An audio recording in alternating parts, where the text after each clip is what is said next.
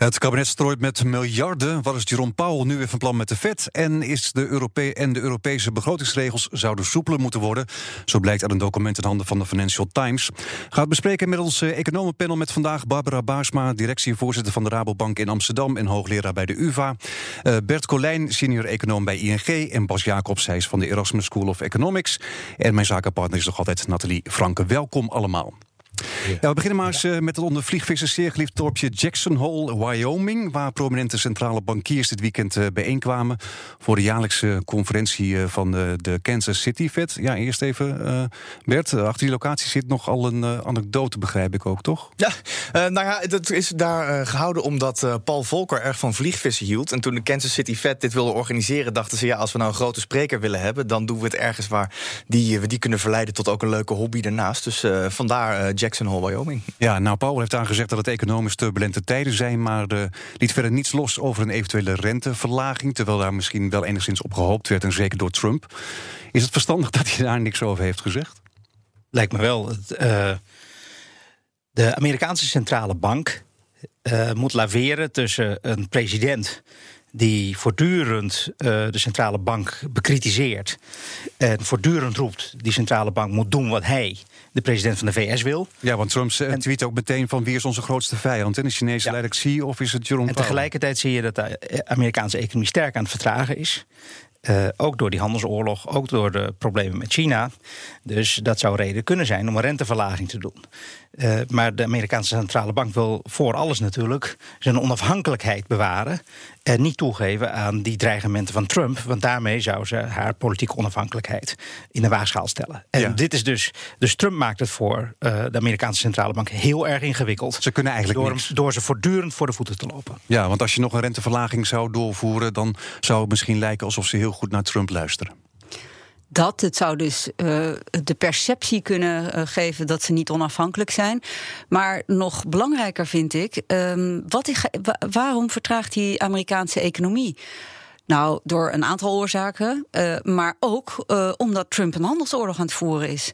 Um, dus in plaats van dat hij zo enorm boos wijst naar de ECB, die hem maar moet helpen uh, om in zijn wapenarsenaal een lagere rente te zetten, lijkt het me beter dat hij stopt met die idiote handelsoorlog. Ja, maar goed, hij gaat uh, door uh, waarschijnlijk totdat uh, de Chinezen op de knieën zijn, zo lijkt het. Want de ene keer geeft hij ze weer verlangs, de andere keer neemt hij weer een beetje terug. En de maar, beurzen reageren heel heftig daarop. Maar wat hij, ik bedoel, er zijn genoeg onderzoeken nu waaruit blijkt dat juist de mensen die op hem gestemd hebben, misschien wel het meeste last van deze handelsoorlog gaan krijgen.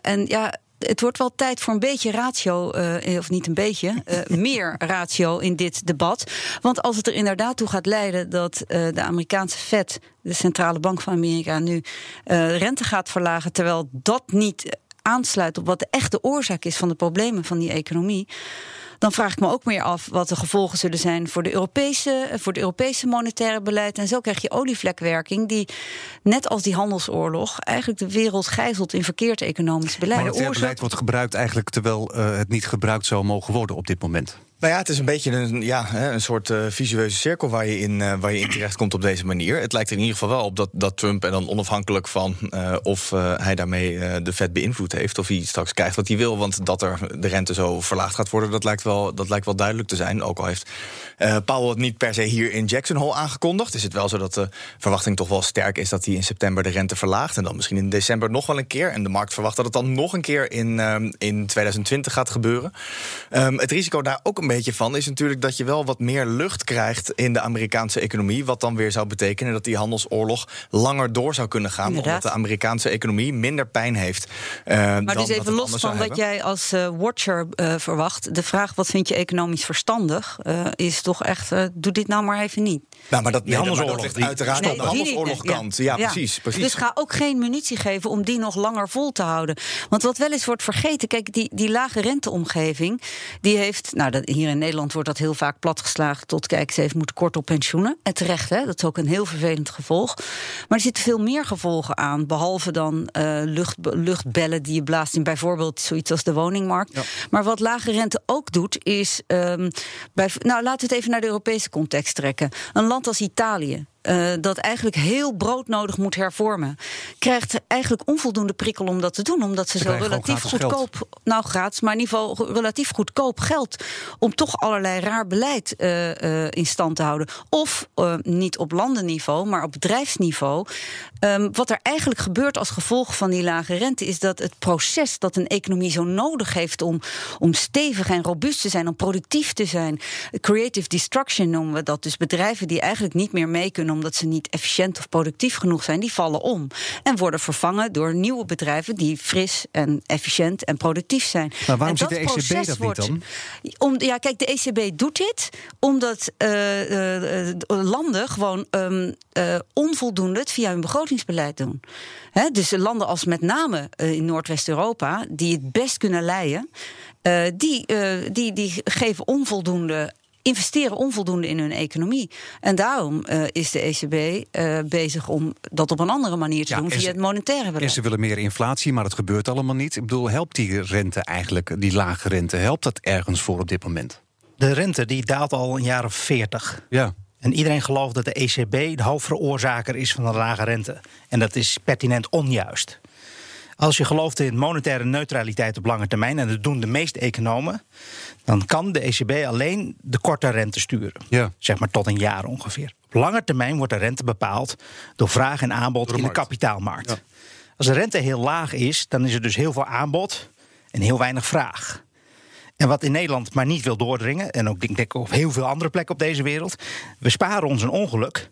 En we verbazen ons vervolgens dat, het, dat de rente omlaag gaat. Uh, we investeren relatief weinig. We vinden het heel raar dat dan de rente laag is, want er wordt heel weinig beroep gedaan op dat spaargeld wat er is. We moeten eigenlijk gewoon meer uitgeven eigenlijk. De lage rente is een niet mis te verstaan macro-economisch signaal dat de economie grote moeite heeft om al die besparingen in de wereld om te zetten in nuttige investeringen. En nu kan je natuurlijk van het spaargeld afkomen door meer te gaan uitgeven, minder te gaan sparen. Maar als econoom denk ik dat nu de tijd is. Puur, puur neoclassiek geredeneerd, heeft niks met Keynesianisme te maken. Rente is heel laag. Veel investeringen worden nu aantrekkelijker, zoals onderwijs. Uh, uh, veel hervormingen worden nu aantrekkelijker. Je kan nu goedkoper de, de, de transitielast financieren. Misschien zou je zelfs kunnen denken aan belastingverlaging, omdat daar ook omdat de, de, lange term, de, lange termijn uh, de economie sterker van wordt. Dus nu heb je wel mogelijkheden om een aantal dingen die, uh, te doen die de economie structureel op lange termijn sterker maken, waar je nu relatief goed, goedkoop geld voor kan, kan, kan organiseren. Ja, maar dus wat, Bas, wat Bas dus terecht zegt, hè, en wat wel veronachtzaam wordt, is dat we het voortdurend over ECB of vetbeleid hebben als hoofdoorzaak van de lage mm -hmm. rente. Ja, het zal heus niet helpen en het geeft echt een zetje in de, laten we zeggen, verlagende richting. Maar de reden dat die rente zo laag is, dat heeft te maken met vergrijzing. En vergrijzende economieën wordt minder geïnvesteerd, minder risico's genomen ja. enzovoort. minder vraag. En veel meer gespaard. En er wordt meer gespaard. Maar gek genoeg niet alleen door de gepensioneerden, maar ook ook, ook, al is de rente laag door, uh, door mensen die nog niet met pensioen zijn. En dat, dat is misschien een niet verwacht effect dat we nu zien optreden. Dat gewoon is omdat mensen in die onzekere periode, denk ook aan brexit, handelsoorlogen enzovoort, um, maar ook uh, kortingen op pensioenen enzovoort, denken: oeps, ik ga mijn eigen appeltje voor de dorst maar regelen. Dus in plaats van in die lage om, renteomgeving meer gaan uitgeven, gaan ze en meer aflossing op hun leningen en ze gaan meer uh, sparen. Dus, dus eigenlijk zou je dus meer rust moeten creëren, eigenlijk. Uh, geen, geen berichten over nou, pensioen. Ik denk dat als iedereen over... aflost, hè, dan dus ook bijvoorbeeld bedrijven in die enorme turbulente internationale omgeving zie je dat daar ook de spaarkassen vol zitten. Dan zou je juist van de overheid kunnen verwachten om een contraire beweging te maken, mits de staats, overheidsfinanciën van dat lukt, land Het lukt de overheid nu ook niet om al het geld uit te geven wat gepland is. Dat klopt, maar uh, dat heeft ook vooral te maken met arbeidsmarkttekorten. Dus wat je zou kunnen doen, is ook beleid in gang zetten dat juist die arbeidsmarkt beter laat werken. Dus echt hervormingen die op de lange termijn beter werken. En uh, als je alleen denkt door hogere lerarensalarissen dat ineens er en meer mensen zijn die komen werken en het lerarentekort wordt opgelost en daarmee de kwaliteit van het onderwijs wordt verbeterd, dan is dat een beetje te veel wens, denk ik. Ja, we hadden het net al even over uh, er moet meer geïnvesteerd worden. De Nederlandse overheid die is van plan om flink te gaan investeren en wil daar een investeringsfonds voor oprichten. Daar zou zo'n 50 miljard euro eh, in eh, moeten komen om geld te steken onder meer onderwijs, de infrastructuur en de innovatie. Is zo'n fonds is dat een goed idee? Fonds op zich is niet een goed idee. Het liefste zou je als econoom zeggen: als er een investering is, doe een kostenbatentest Laat bijvoorbeeld een onafhankelijke instelling als het CPB berekenen of dit rendabel is. Als het antwoord is ja, dan financier je dat door te lenen op de kapitaalmarkt. Als het antwoord is nee, financier je dat voor het al dan niet rendabele deel. Kostenbasis Uh, waarop? Dat Sorry? project. Op dat project. Welk Op dat project. Geef Dus stel, voorbeeld van stel, een project. stel je gaat een vlieg, vliegveld in zee bouwen. Oké, ja. Hans de Boer, geloof ik, heeft zoiets geroepen. Ja, dat roept hij al heel lang. Ja, daar doe je een kostenbatenanalyse op. Ja. En het rendabele deel kan je financieren met het uitgeven van nieuwe staatsleningen. Het niet rendabele deel moet je gewoon financieren uit de lopende begroting. Maar dat moet je dus per project gaan bekijken. En een heel Exact. groot fonds Dit waar je zeg maar tientallen miljarden in stopt, dat is een slecht eh, idee. Want dat Oh, leidt kijk, tot spendeerdrift. Helaas Ja. is het, ja, ehm, eh, helaas is, is de wereld niet eh, helemaal zoals we hem economisch gezien zouden willen vormgeven. Dus ik begrijp het idee wel. Het kan alleen maar welvaartsverhogend zijn als het ver genoeg van de politiek wordt gezet. In die zin dat ze het niet inderdaad gaan gebruiken voor uitgaven. Wat iets, echt iets anders is dan investeringen. Niet voor cadeautjes. Nee, ja, niet eh, uitgaven om eh, zeteltjes te winnen op de korte termijn. Maar investeren in het verdienvermogen, het structureel verdienvermogen van dit land. En dat structurele verdienvermogen van dit land, dat wordt steeds lager. Omdat we vergrijzen, dus minder mensen die kunnen werken. En omdat de arbeidsproductiviteit steeds minder hard groeit. En trouwens, laatst zelfs in bepaalde sectoren gedaald is. Dus wij zullen enorm moeten investeren in met name eh, het, de, de, de, de arbeidsproductiviteitsgroei. En ook om mensen aan het werk te houden. Hè, lang genoeg. Dus ik denk een, een serieuze agenda om te investeren in menselijk kapitaal. Leven lang leren rekeningen. Een belastingstelselsherziening die heel veel problemen op de arbeidsmarkt oplost. Waar nu de prikkel om te werken soms gewoon ineens in bepaalde inkomenscategorieën eh, is. averechts Ja. werkt. Eh, maar ook eh, prikkels in, om bijvoorbeeld de energietransitie eh, een zetje goede kant op te. En we hebben een pensioenakkoord waar Hm. als we inderdaad ehm, die eh doorsneesystematiek willen afschaffen, hebben we een enorme hoeveelheid. eh, miljoen, nou, misschien is dat wel zelfs 50 miljard, dat weet ik niet eens. De Die doorsnee- CPB-sommen zeggen 60 tot 100 miljard. Ja. Ja. en dus of, of je dat nou op de kapitaalmarkt moet lenen of op een andere manier. We zullen, maar, maar ergens in moet het besef er zijn. Investeringen versus uitgaven. Zet het slim, doe nou slim. Ver van de politiek dat de verleiding er niet is om zeteltjeswinst uitgaven Maar daar te kan je doen. toch mooi zo'n fonds dan voor gebruiken? Want, Dus eh, ik snap eh, dat ze zo'n fonds willen, ja. omdat we nu die negatieve rentes hebben. Ik Klopt, maar, in het verleden hebben we dit geprobeerd. Hè? In het verleden hebben we het Fonds voor Economische Dutch Structuur disease hebben we daaraan eh, gehad. Dat hebben we gevuld met de gasbaten. En daarvan zijn Betuwe-lijnen en zeesluizen in Amuiden aangelegd... die niet rendabel zijn. Dus de, Daar ben je een beetje bang voor dat er weer allemaal nieuwe Ja, projectjes dan, gewoon, komen. dan die doet het CPB wel een, een nuttige kostenbatenanalyse. En dan besluiten ze, ondanks een negatief advies van het CPB, dat toch door te zetten. Dus zo, die fondsvorming, daar moet je dus heel erg mee uitkijken. Dus wat heel belangrijk is hier dat er wel voorwaarden zijn. Ja. waaraan die investeringen moeten voldoen voordat er geld beschikbaar wordt gesteld. En ik zou een harde gulden financieringsregel veel beter vinden dan fondsvorming. Maar aan de andere kant zou je kunnen zeggen van nu is de tijd voor inderdaad omdat de Nederlandse overheid bijna geld toekrijgt. Ja, precies. Nee, er zit dus een hele hoop hier aan. Wat, wat ook wel heel positief is. Het feit dat er gekeken wordt. Hè. Ik bedoel, we weten er natuurlijk eigenlijk nog helemaal niet zoveel van. Het is een, Moet allemaal nog bekend gemaakt worden officieel. Ja. Precies, maar hè, we, kijken naar eh, investeringen in fysieke digitale infrastructuur. Als, het inderdaad, hè, als we die investeringen in de lange termijn aan het maken zijn. En we kijken naar de tijd waar we in zitten. Hè. We hebben net het, eh, het, het eerste gedeelte van dit, ehm, eh, van dit gesprek hebben we gehad over het feit dat we met die lage rente zitten. Dat er te weinig geïnvesteerd wordt. Dat zijn natuurlijk allemaal factoren die eraan bijdragen dat dit wel gewoon een heel goed moment is om hierover na te denken. En dan is de precieze invulling. Ja, hè, dat is natuurlijk met die, die aardgasbaten, hoe we dat eerder in een fonds gezet hebben, daar hebben we natuurlijk een, een mindere ervaring mee. Maar tegelijkertijd is het wel de moeite waard om eens te kijken of we dit. eh, of we Maar hoe zou je dat kunnen voorkomen, zeg maar, dat het allemaal onrendabele projectjes zijn? Want de Noorden hebben ook al die aardgasbaten, die hebben het misschien wel beter gedaan, maar die hebben al het geld nog. Nou, wat, wat Barbara zegt is dat je moet proberen de drempels voor politici om te gaan graaien in het fonds zo hoog mogelijk te maken. Maar zelfs in Noorwegen is dat heel moeilijk. Want ook daar heb je eh, zeg maar Wilders-Baudet-achtige partijen die het. eh, vermogen uit het gasfonds of het oliefonds willen aanwenden om nu leuke dingen voor de mensen te gaan doen. Ja, en, nou, eh, je moet het dus niet de- geven. het- het fundamentele probleem met politici is dat ze goede dingen kunnen doen. Maar ook slechte dingen. En op het moment dat je zegt, ja, we willen eigenlijk niet dat ze slechte dingen doen, kunnen ze ook niet meer besluiten om bijvoorbeeld goede dingen te doen. Dus dan hebben we dus nu bijvoorbeeld begrotingsregels, waarbij eigenlijk investeringen worden afgeknepen tegen het zere been van heel veel economen in.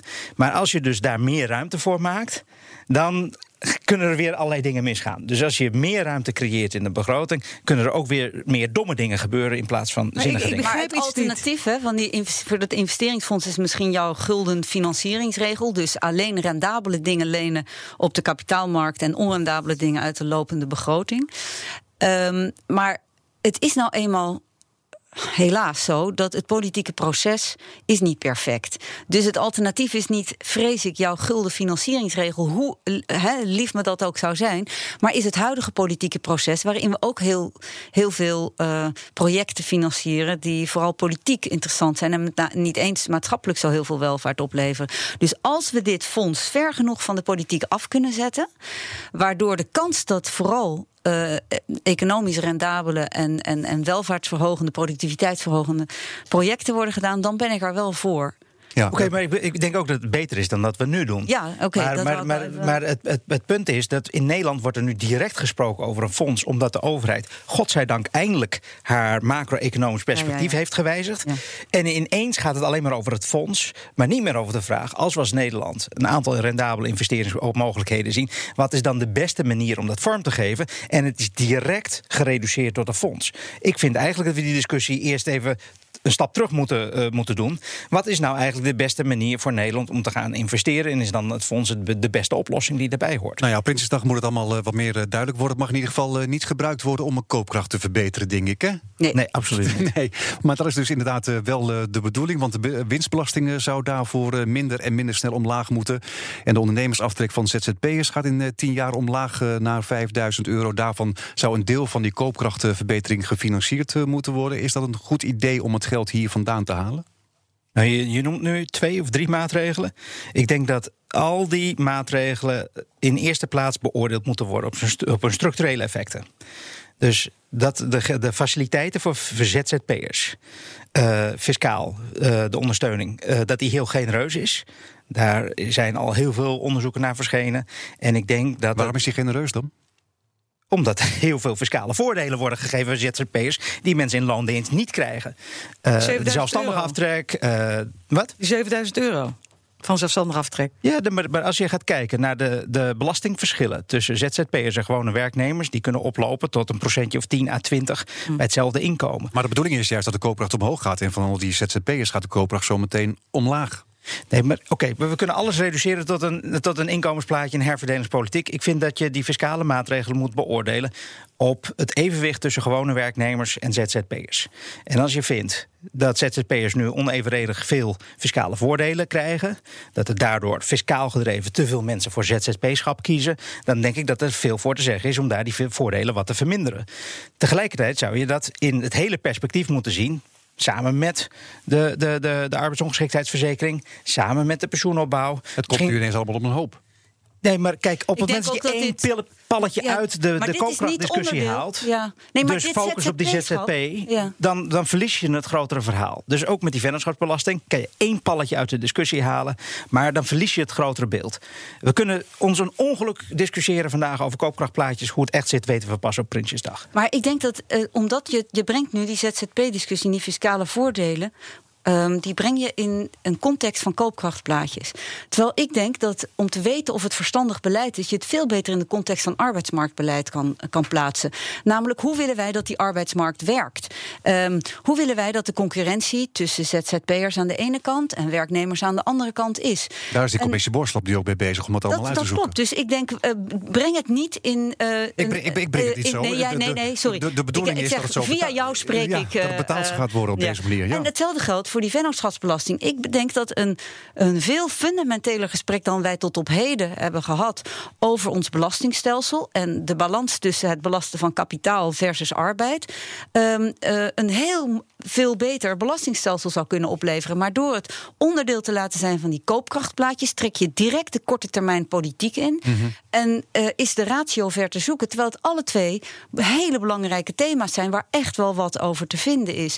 En dat is dus waarom ik denk koopkrachtplaatjes um, die, die worden door het CPB echt heel genuanceerd als koopkrachtwolken gebracht. Ja, maar hebben die eigenlijk en, überhaupt wel waarde? Of is het alleen maar voor de politiek een leuk speeltje? Nou, maar ja, omdat ze geïnterpreteerd worden als puntschattingen. Dus ze pakken die wolken en pakken daar een puntje uit. Terwijl ik denk, Uh, daarmee uh, creëer je schijnzekerheid, want er gaat ontzettend tot achter de komma ge, uh, gecorrigeerd worden. Dat is afhankelijk van allerlei dingen, bijvoorbeeld de loonontwikkeling, waar men, ontzettend veel onzekerheid en zit. En mensen gaan ook morren als het tegenvalt. Ja, en dat met name. Het is op dit moment een voedingsbodem onder populisme, omdat mensen dan kijken: hé, hey, ik dacht dat iedereen erop vooruit zou gaan. Ik ga er niet op vooruit. En dat komt trouwens heel vaak nu, omdat de laatste jaren die lonen veel minder stegen dan in de veronderstellingen zat. Maar het, ik denk, weet je, ik vind die koopkrachtplaatjes, die, die hebben echt heus wel een functie in de zin ook dat ze misschien leiden tot uh, een evenwichtiger inkomensverdeling. Maar uh, ga alleen corrigeren als er echt grote uitzieters. Ik heb ooit een keer gezegd: als het meer dan een half procent uh, naar beneden is, onverwacht, onbedoeld, dan moet je gaan corrigeren. Maar ga niet achter de komma zitten neuzelen met, met, met instrumenten die je eigenlijk in een andere discussie moet oplossen. Want je creëert je eigen um, ontevreden stemmers en je maakt het belastingstelsel nog complexer dan het al is. Wat zeker niet welvaartsverhogend is. Nou, dat is natuurlijk wel moeilijk aan die koopkrachtplaatjes inderdaad. Aan de ene kant zeg je van nou, het is een knap staaltje werk... en het is prachtig dat je op die manier dingen inzichtelijk kan maken. Maar als het het enige focuspunt wordt uh, om uh, mee te werken... dan is het qua beleid wordt het inderdaad op een gegeven moment zelfs verstorend. Dat is, uh, ja. ja. Je zou het moeten afschaffen eigenlijk. Nee, helemaal nee. niet. En hier wil ik graag tegengas geven tegen Barbara... maar ook bijvoorbeeld Matthijs Bouwman.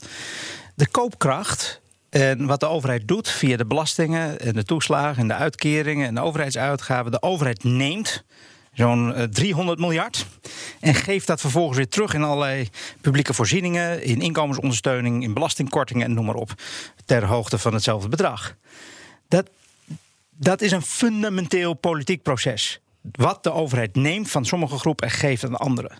En daar gaat de politiek over. En het is volkomen naïef van economen te denken dat politici niet meer gaan praten over de politieke consequenties van het nemen van de een en het geven Daar ben aan ik de ook ander. niet tegen, Bas. Ik ben En niet tegen geven en nemen, maar wel tegen een efficiëntere herverdeling. Oké, voor een efficiëntere Tuurlijk ben ik daar ook voor. Alle economen zijn voor- veel Dan efficiënter. zijn jullie het daar in ieder geval Veel over eens. efficiënter. Ik moet het hierbij laten. Barbara Buisma, directievoorzitter van de Rabobank in Amsterdam... en hoogleraar aan de UvA.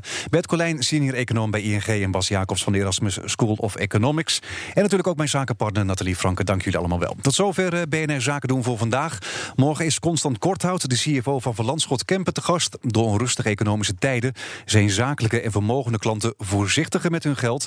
En de oudste private bank van Nederland heeft zelf ook maatregelen getroffen. Deze uitzending is eh, terug te luisteren via de BNR-app en via bnr.nl. Tot morgen. Bij BNR ben je altijd als eerste op de hoogte van het laatste nieuws. Luister dagelijks live via internet. Jelle Maasbach. Wesley Weert. We zijn er voor je met het leukste, opvallendste, maar natuurlijk ook het belangrijkste nieuws. Tijdens de presentatie van die halfjaarcijfers toen die beurskoers in elkaar kukkelde. BNR Beurs. Voor de slimme belegger. Blijf scherp en mis niets.